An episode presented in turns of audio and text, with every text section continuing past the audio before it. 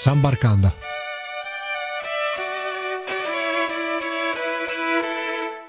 Amici di San Barcanda, un saluto a tutti e benvenuti a questa nuova puntata. Oggi andiamo in Medio Oriente e andiamo a visitare la Siria. Non è la prima volta che visitiamo questo paese, lo avevamo fatto anche in precedenza con Francesca Borri, ma questa volta parliamo anche di un'altra Siria, non direttamente quella in guerra degli ultimi anni, ma della Siria prima della guerra e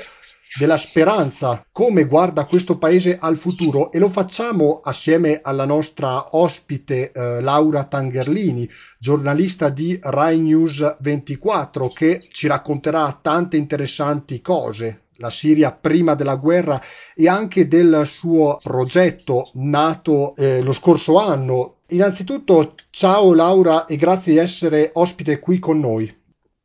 Ciao, ciao a tutti, grazie. Ecco, Laura è esperta di Siria, segue le vicissitudini della Siria, soprattutto negli ultimi anni, in virtù anche del suo eh, lavoro, ha scritto diversi libri sulla Siria, come per esempio Siria in fuga. Un altro libro, Matrimonio siriano, è nato da un bellissimo progetto di cui ci racconterà. Vi anticipo solo, è stato un matrimonio celebrato all'interno di un orfanatrofio al confine tra Turchia e Siria tra bambini orfani siriani scappati dalla guerra. Ma andiamo con ordine e uh, parliamo della Siria prima della guerra. Tu uh, avevi visitato la uh, Siria nel 2009, eri andata lì per studiare l'arabo, non è così? Sì, esatto. Come si presentava il paese allora?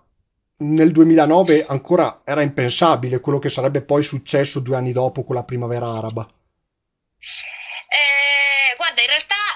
tutt'altro che impensabile per chi ben conosce la Siria, perché la Siria era un paese eh, del 2009, la Siria del 2009 era un paese molto lontano dalla Siria del 2000. La Siria del 2000 era quella 2000-2001, eh, di quando eh, va al potere ehm, non per elezione ma per successione dinastica, perché parliamo di una dittatura ormai dagli anni 70 passata di padre in figlio, nel 2000 va al potere Bashar al-Assad. E c'è eh, per un paio di anni, forse un anno, un paio di anni, diciamo la primavera siriana o comunque eh, la primavera di Damasco, un, un, biennio in cui ci sono molte speranze su questa nuova figura del presidente Bashar al-Assad che è l'attuale presidente, in cui c'è una, da un lato viene accentuata una liberalizzazione economica già cominciata dal padre e dall'altro l'altro eh, eh, si accenna una serie di riforme non solo economiche ma diciamo di maggiore libertà.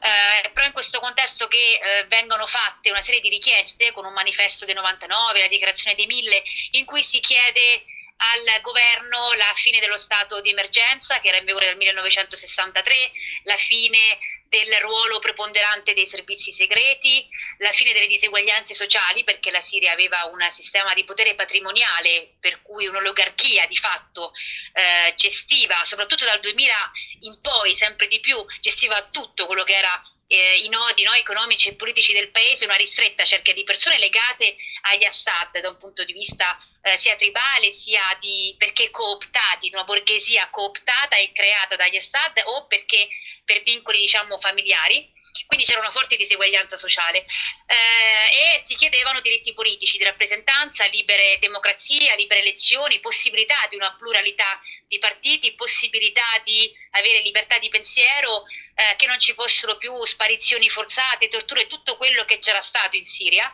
e diciamo che quando queste richieste hanno cominciato a dar troppo fastidio, queste persone che facevano queste richieste sono state messe in carcere. Diciamo che questo biennio di speranza si è presto concluso e quando sono andata nel 2009 diciamo c'erano già i prodromi di quello che nel 2011 è successo, perché nel frattempo questi motivi di malcontento erano aumentati, quindi continuavano le torture, le sparizioni forzate, la corruzione, la, il potere mano e la ricchezza in mano a pochissimi. Nel 2006 c'erano state delle siccità che avevano impoverito molto le zone rurali, le popolazioni che campavano di agricoltura e che si erano spostate nei centri urbani, ma vivendo ai margini, in sobborghi urbani in cui avevano molti pochi servizi e quindi c'era in realtà un malcontento molto diffuso. C'era questo ruolo della sicurezza, dei servizi segreti, delle spie spie, che era, si respirava a pelle. Io quando sono andata in Siria tutti mi dicevano non dire che sei giornalista, perché ci sono spie dappertutto, è pieno di spie e non capivo bene no, questo, questo, concetto. Poi documentandomi, studiando, ho capito che eh, perché cioè, la Siria era ed è un regime che si regge sui servizi segreti e sulle spie, spie che sono dei servizi segreti ma sono anche gli stessi cittadini costretti a fare questo praticamente perché era un paese da un lato pieno di lati oscuri, dall'altro era un paese eh, da un punto di vista storico, arche- archeologico, architettonico meraviglioso. Eh, è un paese che a me ha affascinato assolutamente per la sua popolazione, una popolazione eh, molto molto accogliente, molto molto colta, molto molto dignitosa, eh, molto semplice. Eh, una, una, io dico sempre che sono una persona di tanta sostanza e poca forma e rispetto ad altri paesi arabi, che appunto studiando arabo ne ho visitati, io adoro i paesi arabi tutti, però la Siria, si, secondo me, si, i siriani si distinguevano per questo, perché guardavano poco alla sostanza, alla, alla, scusate, alla forma, a tutto quello che è superficiale, no? all'apparenza. E invece è un paese di grande, una popolazione di grande cuore e grande sostanza. E questa è la Siria che io ricordo, una Siria in cui ho vissuto un periodo meraviglioso perché la gente era meravigliosa. Però diciamo questo malcontento lo sentivi, la paura, eh, ogni volta che ci si riuniva in tre persone per strada veniva qualcuno a cercare di capire perché mi dicevano non possiamo stare per strada in più di tre persone, avevano paura i miei amici siriani. Era un paese dove io ho provato a chiedere ma qui come funziona la situazione politica, chi è il presidente, che partiti ci sono? E nessuno parlava di politica, non si poteva parlare di politica eh, se non usannando la presidenza. E quindi era un paese dove c'era tanta paura tanta paura, tanto sospetto, eh, tanto malcontento, ma dicevo allo stesso tempo un paese con una popolazione meravigliosa, che è quella che ho subito amato e continuo ad amare. E quando scoppiò eh, la rivolta, quella che conosciamo come primavera araba all'inizio, si sarebbe preannunciato un effetto domino che avrebbe colpito la Siria.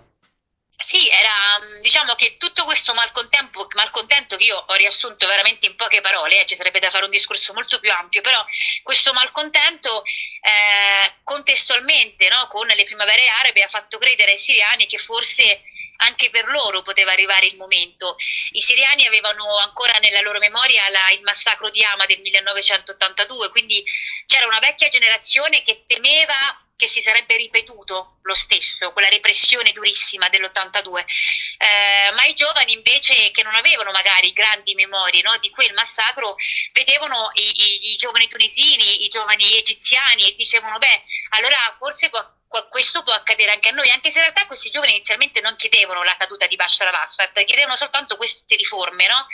Di, mh, economiche ma soprattutto di politiche e di libertà umane. Eh, poi successivamente quando il regime ha cominciato, dopo pochissimo in realtà, a reprimere nel sangue queste proteste e a inquinarle eh, con una serie di amnistie che liberavano dal carcere eh, jihadisti e terroristi stesso, di cui lo stesso regime si è servito negli anni della guerra in Iraq, li ha liberati mentre incarcerava tutti quegli intellettuali, quei dissidenti che semplicemente chiedevano libertà e non avevano alcuna, alcuna intenzione di prendere le armi in mano, eh, quindi faceva un gioco no? di far entrare i soggetti cattivi e far uscire di scena i soggetti buoni, non so come dire, eh, chiaramente ad un certo punto hanno cominciato a chiedere, vedendo il sangue, vedendo le morti, vedendo che non,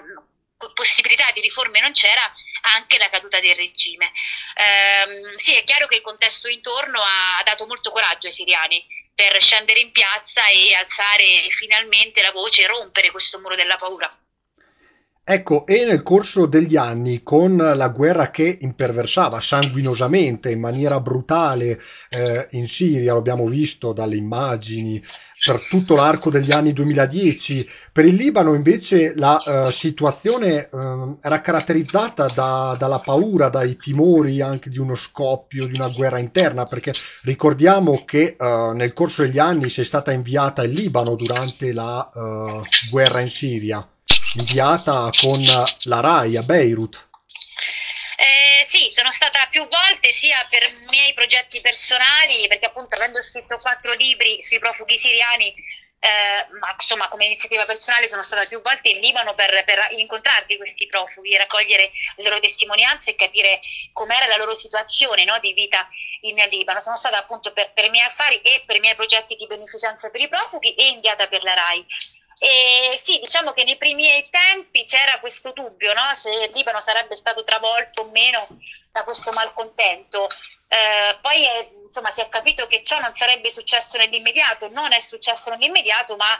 sta succedendo appunto in questi, in questi mesi, le proteste in Libano vanno avanti da, da, ormai da parecchio, sono proteste che eh, stanno tentando di scardinare quel sistema confessionale, istituzionale che è uscito dalla pace di Taif del 1990 che ha posto fine alla guerra civile in Libano durata 15 anni e che di fatto ha decretato uno Stato retto a livello proprio costituzionale su una rigida divisione no? fra eh, sunniti, sciiti e cristiani maroniti. Eh, e eh, questi giovani protestano per la corruzione, protestano per questo sistema, protestano anche alcuni per la presenza dei profughi siriani. Eh, però in realtà non c'è stata questa onda d'urto immediata da un punto di vista delle proteste, se non c'è stata un'onda d'urto immediata per quello che riguarda chiaramente la, il massiccio arrivo di profughi che si sono andati a insediare, profughi siriani, che si sono andati ad insediare soprattutto nelle, nelle aree già povere del paese, creando quella che io mh, insomma, ho descritto più volte nei miei libri come una guerra tra poveri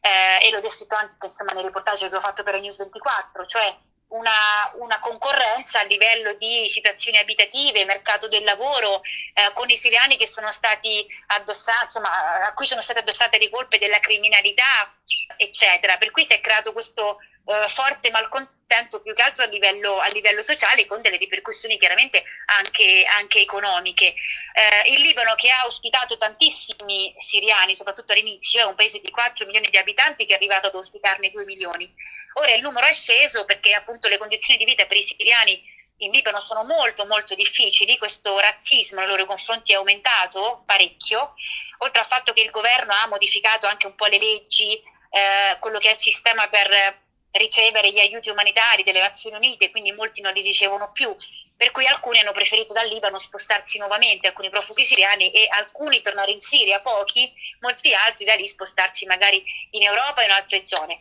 Eh, quindi il Libano ha sicuramente risentito del conflitto siriano, probabilmente meno di quello che alcuni, eh, alcuni di noi anche insomma, ipotizzavamo proprio all'inizio quando le proteste sono scoppiate.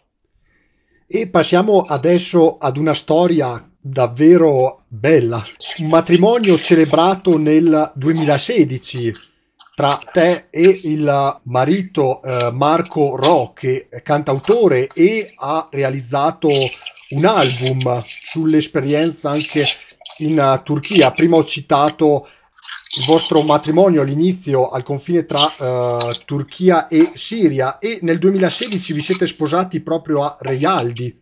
Spero di aver pronunciato giusto il nome della località all'interno di un orfanatrofio, non è così? Sì, allora guarda, ehm, io diciamo che sto portando avanti questo mio progetto di, di, informazione, di sensibilizzazione sul dramma siriano appunto dal 2012, no? con il primo libro. Uh, quello che a un certo punto mh, è successo è che da un lato volevo che i miei amici siriani fossero presenti al mio matrimonio, essendo però tutti ormai rifugiati, sparsi per il mondo non potevano esserci. Quindi intanto volevo, ho, ho, cercato un modo per avvicinarmi io a loro no? e fare in modo che se loro non potevano venire al mio matrimonio io potessi in qualche modo con quell'occasione andare dai siriani dall'altro volevo oltre a continuare a raccontare, documentare e sensibilizzare fare qualcosa di concreto. E l'occasione è arrivata appunto con le nozze che sono state organizzate tutte dai regali di nozze alle partecipazioni, alle bomboniere eh, in chiave benefica per questi profughi. Per cui è stato un matrimonio diciamo la cerimonia vera l'abbiamo fatta in Italia, in Umbria. Dopodiché siamo andati in Libano eh, nei campi profughi palestinesi eh, del sud ad incontrare un bambino siriano orfano che abbiamo sostenuto per un anno eh, con le nostre partecipazioni di nozze e poi sempre in Libano eh, con i regali con le, al, posto, oh, scusate, al posto delle bomboniere. Invece sempre in Libano nel nord nella Beca al confine con la Siria al posto delle partecipazioni di nozze eh, ho aiutato un progetto di Terre des Hommes che stava costruendo un campo polivalente sportivo per siriani e libanesi e poi siamo andati in Turchia appena sposati in questi due orfanotrofi nella zona di Reyalli che è vicino a Idlib dove stanno da aprile in realtà andando avanti quei bombardamenti di cui l'informazione si sta accorgendo in queste ultime settimane. Finalmente e abbiamo lì eh, rifatto il matrimonio e soprattutto portato tutti i nostri regali di nozze che insomma non ci siamo tenuti ma abbiamo dato a questi orfani e erano soldi, quindi con quei soldi abbiamo acquistato direttamente il logo in Turchia per tutti questi bambini giacconi invernali, giocattoli, materiali di cancelleria e poi abbiamo fatto festa con loro. E poi la cosa è proseguita perché in realtà eh, da questo è uscito un libro, è uscito un documentario e con le vendite di quel libro eh, io sono tornata pochi mesi fa in Giordania eh, e ho portato diciamo, i ricavati di quel libro mh, in Giordania e ho aiutato altre famiglie di profughi siriani. E ora con le vendite dell'ultimo libro, che è Matrimonio Siriano, un nuovo viaggio, sto invece aiutando proprio le famiglie siriane che ho conosciuto in Giordania nell'ultimo viaggio e sto aiutando gli sfollati di Idlib tramite ONG che lavorano in quell'area, quindi mh, mm, sto aiutando insomma per uh, acquistare no, i mezzi, affittare i mezzi per poterli sfollare, per poterli far allontanare dai bombardamenti e dare beni di prima necessità a queste persone che scappano al freddo e vanno a finire in queste tendopoli in mezzo al niente. E quindi insomma questo matrimonio dal titolo al terzo libro, Matrimonio siriano, perché appunto c'è stata questa festa con questi bambini, con, nel consegnare i nostri regali di nozze ed è stata sicuramente la parte più bella del, del mio matrimonio con Marco Ro. Abbiamo cantato, abbiamo giocato e sono ancora in contatto con la direttrice dell'orfanotrofio, spesso ci sentiamo e ecco, insomma, sì, sicuramente è stato un momento, un momento bellissimo. Ed è davvero ammirevole perché è un caso più unico che raro, diciamo, anche perché ricordiamo il tuo marito Marco Ro ha scritto una ballata siriana, una bellissima canzone dal titolo uh, Dune, una canzone scritta uh, in italiano ma con anche a livello musicale influenze arabe medio orientali. Sì, eh, diciamo in realtà ti correggo, Dune l'abbiamo scritta insieme, tutte le canzoni che fanno parte le abbiamo scritte a quattro mani. Dune l'abbiamo scritta insieme, Il Gigante l'abbiamo scritta insieme e sono due canzoni che abbiamo cantato con i bambini in, questa, in questo viaggio all'orfanotrofio in Turchia è stato un, un, modo anche per comunicare, no? La musica chiaramente è di Marco, le parole sono scritte insieme e poi le abbiamo cantate insieme anche nella versione registrata che è nel documentario, eh, nel, nel, nel, primo documentario. E è stato un momento, un modo per comunicare con questi bambini, anche perché io con loro parlavo in arabo, mio marito non parla arabo e quindi no, il, il suo modo di comunicare era cantare insieme a loro questa canzone. E, ehm, e, poi ne abbiamo fatte in realtà altre due, sempre scritte insieme, sulle musiche sempre soltanto di Marco, e sono quelle che invece fa, fanno parte della colonna sonora del nuovo documentario, e, che sono Il ritorno e L'armadio. E il ritorno in particolare ha un arrangiamento ancora più arabo di Dune, perché eh, l'arrangiamento è stato fatto da un gruppo toscano che si chiama Kebila, al cui interno fa parte di questo gruppo un eh, Emad, che è un... Um, che appunto è arabo, è libanese, e quindi c'è tutta una parte sia musicale sia parlata, cantata, completamente in arabo. Quindi oltre che cantata da me e Marco, c'è una terza parte cantata dai Mad. Eh, quindi questa è ancora più, diciamo, medio orientale eh, a siro-libanese, diciamo, come, come suggestioni. Queste, queste due canzoni in particolare, l'armadio parla Uh, di, di, racconta un po' le storie che mi hanno colpito di più nell'ultimo viaggio in Giordania e sono i, le famiglie che sto aiutando, alcune delle famiglie che sto aiutando sono tutte famiglie con figli portatori di handicap e, e l'armadio è il sogno di uno di questi bambini che vive in una situazione molto precaria e sogna di avere un armadio uh, dove riporre le proprie cose. Uh, il ritorno invece è una canzone in cui spiego perché in realtà ritorno in Siria per una serie di motivi economici, geopolitici, eh, reali, concreti, non è un'opzione così praticabile per chi dalla Siria è scappato in questi anni. E quindi è pensata come un dialogo tra un fratello e sorella, l'uno sta in un ipotetico paese X rifugiato, l'altro è in Siria e chi sta fuori sogna il ritorno in Siria e chi è in Siria gli spiega invece qual è la situazione reale in Siria e quindi spera che questo fratello o sorella non rientri per il suo bene. Anche perché poi ricordiamo una cosa, i bambini ospiti all'interno dell'orfanatrofio eh, sono quelli nati purtroppo nella maggior parte dei casi sotto le bombe, quindi loro non hanno memoria di che cosa significa la parola normalità. serenità. Sì, questo è un, è un, aspetto drammatico, nel senso che i primi bambini che io incontravo nel 2012, quando andavo ad incontrare i profughi, erano tutti bambini che volevano tornare in Siria. Perché in genere per due, motiva- due motivi. Uno era perché in Siria erano rimasti i nonni. I nonni sono stati sempre gli ultimi a partire in questi anni o perché non avevano le condizioni fisiche per spostarsi o perché erano coloro che avevano in qualche modo costruito, tirato su magari la proprietà no, in cui queste persone vivevano e quindi non volevano abbandonarla. Uh, in genere scappavano i giovani, i più ricchi, chi poteva permetterselo e i giovani. Quindi avevano i nonni che erano rimasti in Siria e l'altro motivo era perché eh, da profughi tra i tantissimi problemi di accesso alle cure sanitarie, di razzismo, eh, di accesso al mercato del lavoro, accesso a sistema, insomma, soluzioni abitative decenti, l'altro grande problema in questi anni che non si è mai risolto del tutto è proprio l'accesso scolastico per i profughi, per i bambini e i giovani profughi. E quindi questi bambini volevano tornare in Siria per poter tornare a scuola, che è per tutti i bambini che ho incontrato la cosa più importante in assoluto. E quando vado nelle scuole, nelle università, sto girando molto l'Italia da anni con questo progetto, con i miei libri, lo ribadisco sempre, no? anche ai nostri bambini che magari a scuola ci vanno malvolentieri perché non hanno fatto i compiti o perché si devono svegliare. E gli faccio sempre presente quanto per questi altri bambini siriani la scuola è assolutamente la cosa a cui loro tengono di più. Eh, invece i bambini che ho incontrato negli ultimi viaggi, negli ultimi due anni, sono bambini, parlando di bambini della stessa età di quelli che incontravo eh, sei anni fa, sette anni fa, sono bambini che della Siria non hanno ricordi o se ne hanno, hanno ricordi dell'aereo sopra le loro teste, dell'aereo che bombardava, della fame, dell'aver vissuto in grotte, cunicoli e tunnel, eh, dell'aver perso gran parte della famiglia, eh, della paura che provavano, eh, dell'aver visto il proprio padre massacrato con un'accetta conficcata in faccia, questa è una testimonianza che ho raccolto nell'ultimo viaggio in Giordania, per dire insomma eh, che questa guerra ha cancellato la memoria della Siria, di un paese, in un'intera generazione. Quindi tutti i bambini oggi non, non sanno più cos'è la Siria in pace e chiaramente non vogliono tornarci. Eh, sono storie davvero agghiaccianti di cui purtroppo non possiamo renderci conto o se uh, veniamo a conoscenza di uh, storie piuttosto massacranti come uh, questa, lo facciamo magari tramite l'informazione, ma non sempre può soddisfare la voglia anche di conoscere. E la Siria come guarda al futuro in un momento incerto?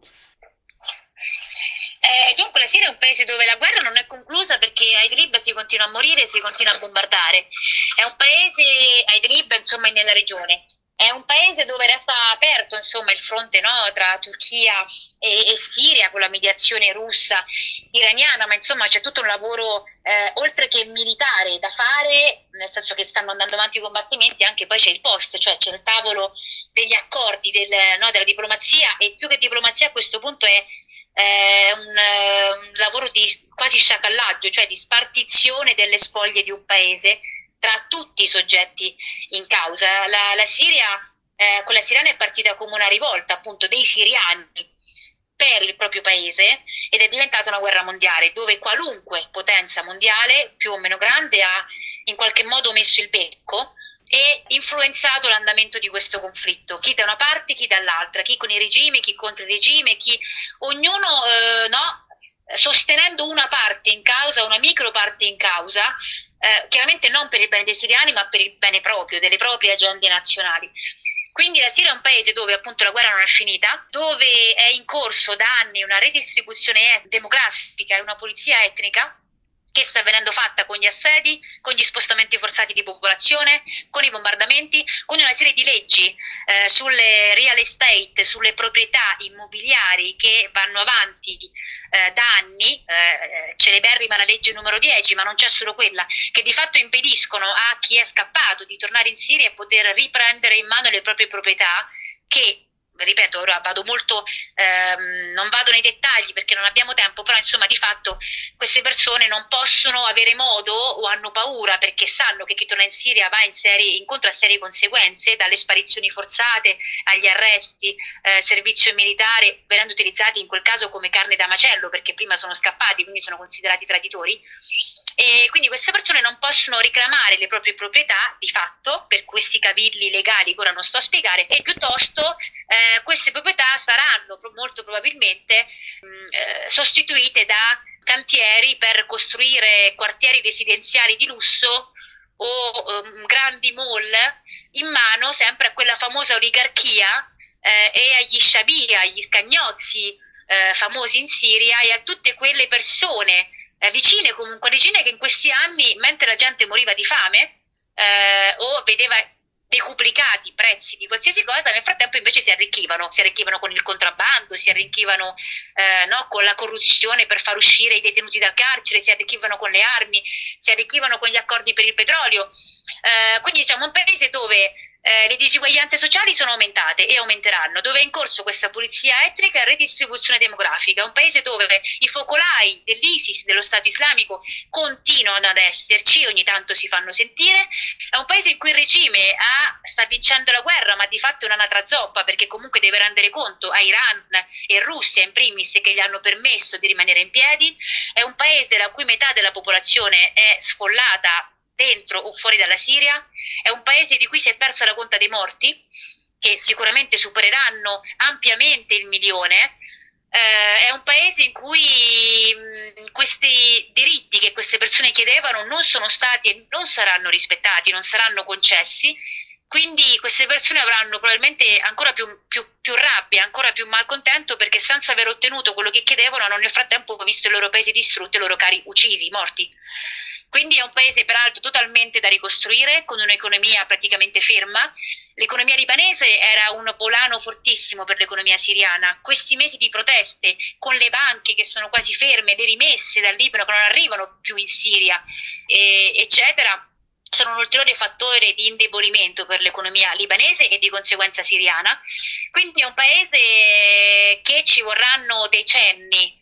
per poterlo ricostruire da un punto di vista qualsiasi, economico, sociale, urbanistico, architettonico, infrastrutturale. E questa ricostruzione durerà decenni o anche più, eh, se quella sociale sarà mai possibile, partendo dal presupposto che il tessuto sociale siriano era in realtà un tessuto comunque frammentato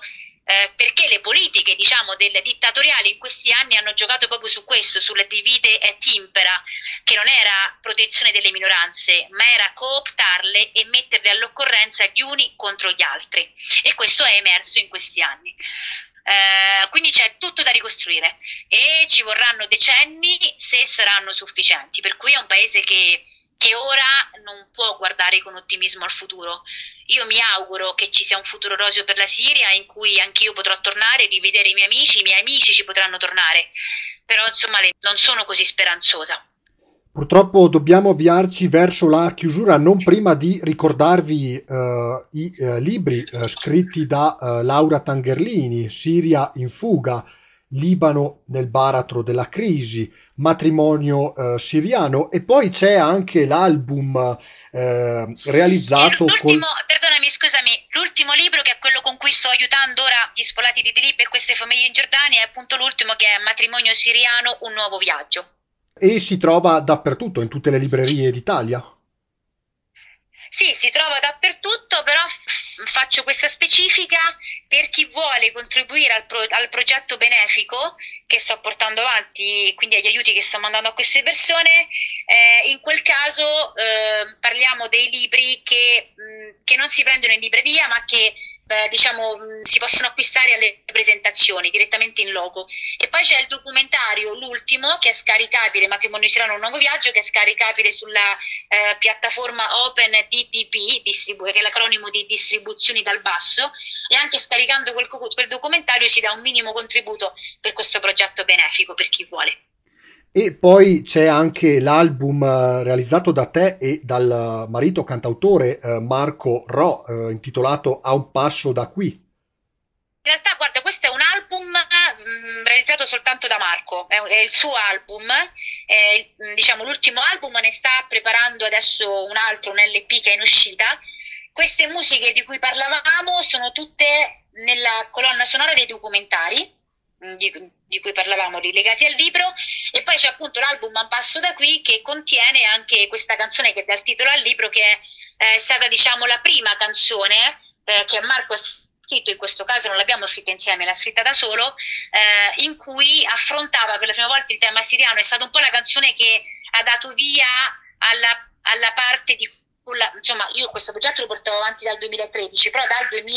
2015 possiamo dire abbiamo cominciato a collaborare anche con Marco da un punto di vista musicale perché Marco appunto con me ha fatto poi una serie di canzoni e questa è la prima che ha scritto proprio sul tema dei, dei profughi siriani, basandoci su alcune testimonianze del, del, mio secondo libro in quel caso se non erro. E quindi questo era l'ultimo album comunque uscito, uscito di Marco e sta lavorando per uscire insomma con un nuovo LP